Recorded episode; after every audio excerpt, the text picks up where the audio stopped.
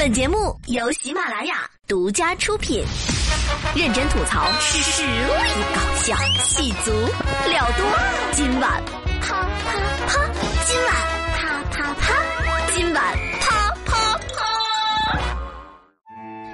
今晚啪啪啪的小伙伴们，大家好，欢迎收听今天的今晚啪啪啪。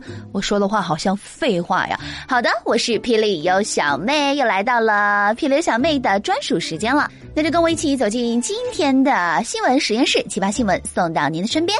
大难不死，必有后福。女子跳进长江，因穿羽绒服，江面漂浮半个小时。老公，听着，五分钟，我要这个羽绒服品牌的所有信息。老婆，你又不跳江，万一呢？关键时候，这个羽绒服可是可以保命的呀！这事呢发生在重庆，十二月二十五号，在重庆奉节的长江大桥，一年轻女子跳桥，因她身着羽绒服的浮力，并没有马上下沉。民警呢及时赶到，将这个女子给救起来了，还给她换了一个干净的衣裳。据悉呢，该女子今年才二十二岁，大学刚刚毕业不久。 어, 刚从重庆回奉节。首先，我要感谢我的羽绒服，没有它就没有我。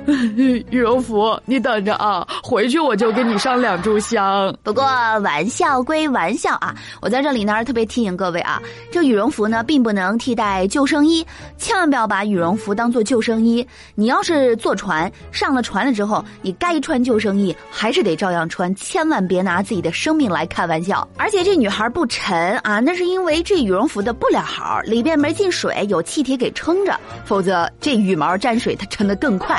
所以一分钱一分货，亲爱的朋友们，走过路过千万不要错过霹雳有小妹牌羽绒服，平常保暖，关键保命。开个小小的玩笑啊！当然了，我在这儿呢也要劝劝这个女孩啊，你说你都能买得起这么好的羽绒服了，你一定要开心的活下去啊！蝼蚁尚且能偷生，姑娘。该翻篇的翻篇这一次体验一下这个自杀的过程就可以了。下次千万不要再去尝试了，因为你不知道还有没有这么好的运气了。在这里呢，要送一首歌给这位姑娘啊，飘呀飘呀，我的焦芳醋。好好生活，未来会好的。不过这个新闻还可以换一个标题，论一件衣服的重要性。在这里呢，我要再次提醒各位啊，大家千万不要听了这个新闻之后就不穿救生衣，全穿羽绒服。千千万不要把羽绒服当漂浮器，而且你要对自己的体重心里得有个数啊！人家掉下去飘得起来，你掉下去就算俩羽绒服也救不起来。好的，那么接下来呢，就有请各大博主来展开羽绒服的测评吧。羽绒服浮力大，到底是因为充绒量多还是充绒量少呢？欢迎收听今天的《走进羽绒服》，为你揭开羽绒服背后的故事。隔着屏幕都是味儿，车门没锁，女子进去方便，车主妻儿蹭一身的大便哟。不到最后一天，你真的不知道什么新闻是最沙雕的，朋友，憋死是小，失节是大呀！这是发生在河南郑州，十二月二十三号，郑州一个车主啊，把车停在了某小区内。一个女子路过啊，发现该车车门没锁，然后就进车方便去了。车主第二天发现车上有粪便，孩子和妻子也被蹭了一身的屎。车主报警，警方称该事件达到了拘留的条件。车主呢希望该女子道歉，道道道道道道道歉。道歉有用的话，那那那要警察来干什么？这车主的素质也忒儿高了吧？都这样了还那么善解人意？你这就不懂了，人人车主这是没有办法的办法。这女的你也是的，你你这是有心理疾病吧？你内急了，你找一树坑都行，你跑人车上。你真是不嫌丢人呐！嗯，不过据我分析，他们有可能是在玩真心话大冒险。这女的选了大冒险，那这个这个这个险冒的也忒儿大了吧？而且以后谁还敢坐这车呀？坐这车的时候心里膈不膈应啊？你想一想，这里原来也是屎，那里原来也是屎。看来这个年都不能过得太好了。男子喝酒后叫滴滴代驾，抬头发现代驾身亡，车仍然在行驶。呃，这是要开往黄泉路啊！这事儿呢发生在南京，十二月十五号晚上，南京市民李先生遇到了一件令人十分惊恐的事情。他当天晚上因为喝酒之后，就用滴滴出行软件叫了代驾柳师傅。坐在快速行驶车上后座的他，突然惊恐的发现车辆处于无人驾驶状态，定睛一看，司机已经无声无息，没有了一丝反应。坐在后排的车主李先生吓得魂魄皆冒，从后面抽手制动，及时停下了车辆。下车查看的李先生惊恐的发现，代驾师傅竟然坐在驾驶位上离奇死亡。欢迎走进今天的优小妹儿讲鬼故。是，呃，这个心理阴影太大了吧！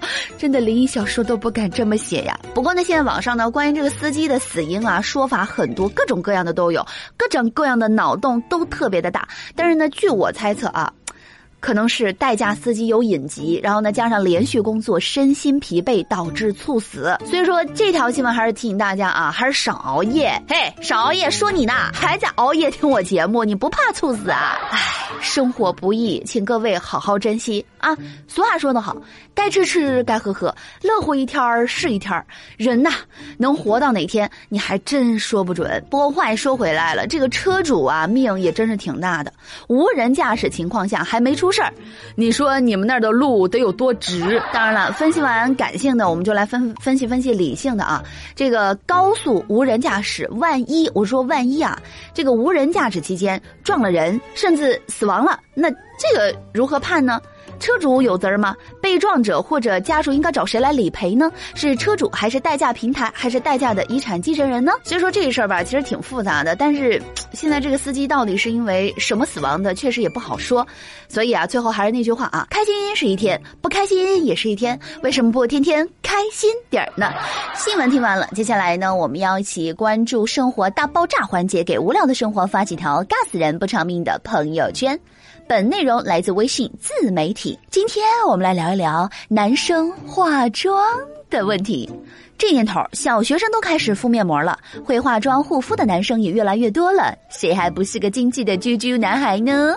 从摇滚巨星 Keith Richards 的眼线到真人秀明显很假的古铜肤色，英国一位男博主 Jack 曾经预测，未来五年男性将觉醒，粉底和同色化妆品将成为他们的私用物品。那么问题就来了。会化妆的男孩子都是 gay。虽然目前化妆的男生越来越多了，但是主要的刻板印象还是认为同性恋们会比较愿意花心思打理自己，直男就是很糙。在路上看到精致的猪猪男孩，很多人都会觉得他们多半就是 gay 了。二零一四年的一项男性美容调查发现，超过一半男性五十七人每天使用六到十个单独产品，其中有四分之一承认使用十一到十五个。竹靴猫王、哥特先驱 r o Rob Smith 的一些艺术家、音乐家化妆的直男依然很少。此外呢，拥抱美容产品的直男往往被视为挑衅者、怪胎，会被关于他们性取向的谣言所困扰。有的直男认为自己都是都市美型男，他们通常是那些生活在大城市里，会花费金钱和时间在自己的外表上和生活方式上的直男。都市美型男们会花很多时间和钱来确保自己有一个很好的外在形象。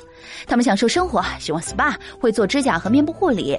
都市美型男不认为自己是 gay 或者雌雄同体，他们认为自己是在通过一种新型的流行和生活方式来挑战传统的男性气概。Bingo，阳刚之气。有研究者对 YouTube 上的男装视频和评论进行了分析，他们发现啊，当这些博主在视频里分享化妆信息的时候，他们都会着重表现自己的意向恋性取向，尽量让自己。不显得 gay，有的博主会在视频或评论里说自己是都市美型男，而不是 gay。有的博主会把重心放在表现男生使用化妆品是为了健康、卫生和修复，而不是为了好看上面。Number two，美妆博主不只有女生。有越来越多的男生在 YOUB 和其他网站上发布美妆视频，这些视频在年轻人当中很受欢迎。一些知名的博主，比如说 Jeffree Star，还有 James Clear，都有六百万以上的订阅者。观看美妆视频的人里，有百分之十一是女性，有接近百分之二十的人都小于十七岁。拍美妆视频已经成为了男生们的一条致富之路。顶级的男装博主只是靠视频订阅，一个月就能赚上万英镑。许多博主也有他们自己的化妆品。牌还和服装生产线。化妆品公司也会跟这些网红博主合作，提供免费赠品，或者是官方合作，让他们在视频里推荐自己的产品。那尽管如此，在美国的调查还发现，人们看这些视频主要还是为了开心，较少人为了了解产品信息而来看视频。Number three，其实三千年前男性就开始化妆了。男性化妆最早可以追溯到公元前三千年的中国和日本。当时的男性呢，用一种自然染料来涂染指甲，以表明社会的地位。男人画眉可以追溯到平安时代的日本，七九四到一一八五年。当时无论是男人还是女人，都会使用化妆品、纺织品、香水，通过色彩和自然形象来表达情感。《源氏物语》里就描述了少年之美，美少年在如今的日本。本文化中流行于艺术、漫画和动漫、传媒和娱乐圈和时尚领域等等。那到了德川时代，就是一六零零年到一八六八年，男演员就已经开始流行穿时尚的服装、做发型、化妆、跳舞等等。明治时代，一八六八年到一九一二年，日本已经开始有化妆品广告，比如说洗面奶和皮肤护理一类的产品。二十世纪九十年代左右，已经流行茶发，就是把头发染成棕色。那这一时尚风潮就促进了护发的产品、护肤产品和指甲护理产品的畅销。西方男男性也有悠久的化妆历史啊，古埃及时期，男人就开始画眼线，猫眼线笔就源于这里了。在当时呢，眼线是财富的象征，男性会在他们的眼睛周围画上猫性的图案，他们也会抹腮红和口红。在当时呢，化妆是表现男子气的重要方式。古罗马男人也涂腮红、染指甲，他们的指甲油是用猪血和猪油做成的。那到了伊丽莎白时期，男性化妆的重点呢，在于表现完美的皮肤。男人的脸是财富、智慧和荣誉的象征，他们会用很多的白色粉末涂在脸上，让脸看起来更白。但是其实当时的化妆品主要成分是铅，所以很多人都因此死在了美白的路上。一直到了十八世纪，男性都会每天化妆，但但是到了维多利亚时代，事情就起了变化。维多利亚女王把化妆品和魔鬼联系在了一起，她认为化妆品是教会的可怕发明，并且加强了化妆品和女性的联系。到了二十世纪，化妆就成为了女性的专属。Number four，化妆只是因为爱美吗？男性化妆不仅是一种美学表达或所谓的戏剧风格，它也可以通过更加微妙不明显的方式改善男性的外观，同时仍然呈现出一种自然。这与大多数女性日常化妆外出相类似，很多男性希望以一种自然的功能性而非装饰性的方式化妆、遮瑕等都是他们的主要诉求。同时呢，在这个看脸的时代，颜值也成为了男生们升职加薪、走向美好未来的途径。社会标准对男生提出了看脸这一新的要求，因此男生们也开始通过护肤品来维持自己的美貌。那如何选择合适的化妆品，对于很多男士们来说都算是一个难题。好在身边的女性家人和朋友会提供帮助，像妻子、女友。母亲或者其他的女性朋友会告诉男生们如何来选择合适自己的产品。女性朋友和家人的推荐反馈是男生们在买化妆品的依据标准，甚至有时候不需要男士们自己去买，他们会直接帮你买。这个时候呢，相信男士们就不用再为此而烦恼了。现代社会，男士们也将自己的身体当做一种自我表达、建立良好自我形象的工具。越来越多的男生开始意识到自己外表的重要性，外表和自恋特质已经成为了追求自我认同的新男人的标准之一。一其实呀，化妆并无性别差异，它与女性化无关，也不存在任何形式的污名化。它关乎自我提升，它为人们创造了一个专属于自己的更好版本，是一种帮助人们对外表增强信心的方式。女性一直以来使用化妆来掩藏她们的不完美，现在是时候让男人了解这些美容秘诀了。今天的互动话题就来了，你是一个爱化妆？爱护肤的金子猪猪男孩吗？记得在我的屏幕下方留言哦，我在这里等着你，小星星给你了。今天最后送出的一首歌曲就和男人有关，送上小沈阳和高进的《男人歌》。嗯，当男人确实挺不容易的。我是霹雳小妹，喜欢我就订阅我的个人专辑吧。霹雳小妹说：有有有，有更多的新闻在等着你哦。明天再会喽，拜拜。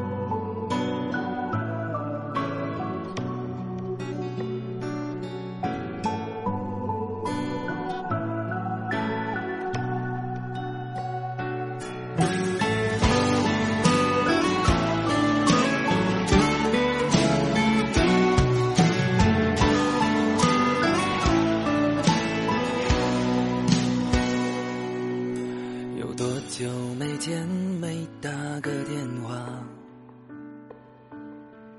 我的朋友，现在你们还好吗？听说有人已成家，有人还浪迹天涯。岁月时光，燃烧着青春年华。听着忘情水长大，看着偶像都变老了，才知道要告诉你，好好珍惜保护它。男人站直，别趴下，有泪不轻易的擦。就算前方坎坷，狂风暴雨还在我的脸颊。男人再苦也不怕，心中有梦闯天下。好朋友的话，要记在心里呀。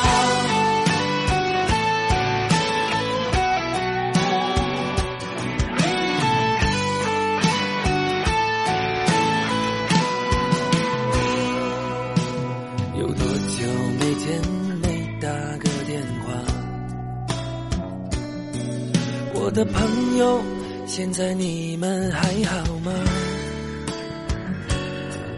听说有人已成家，有人还浪迹天涯。岁月时光，燃烧着青春年华。听着忘情水长大。看着偶像都变老了，才知道要告诉你，好好珍惜保护她。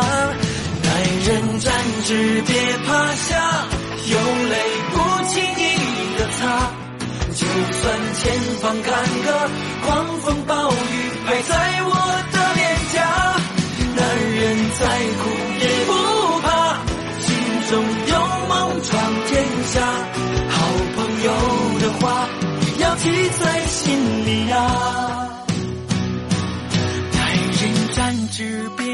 下，有泪不轻易的擦。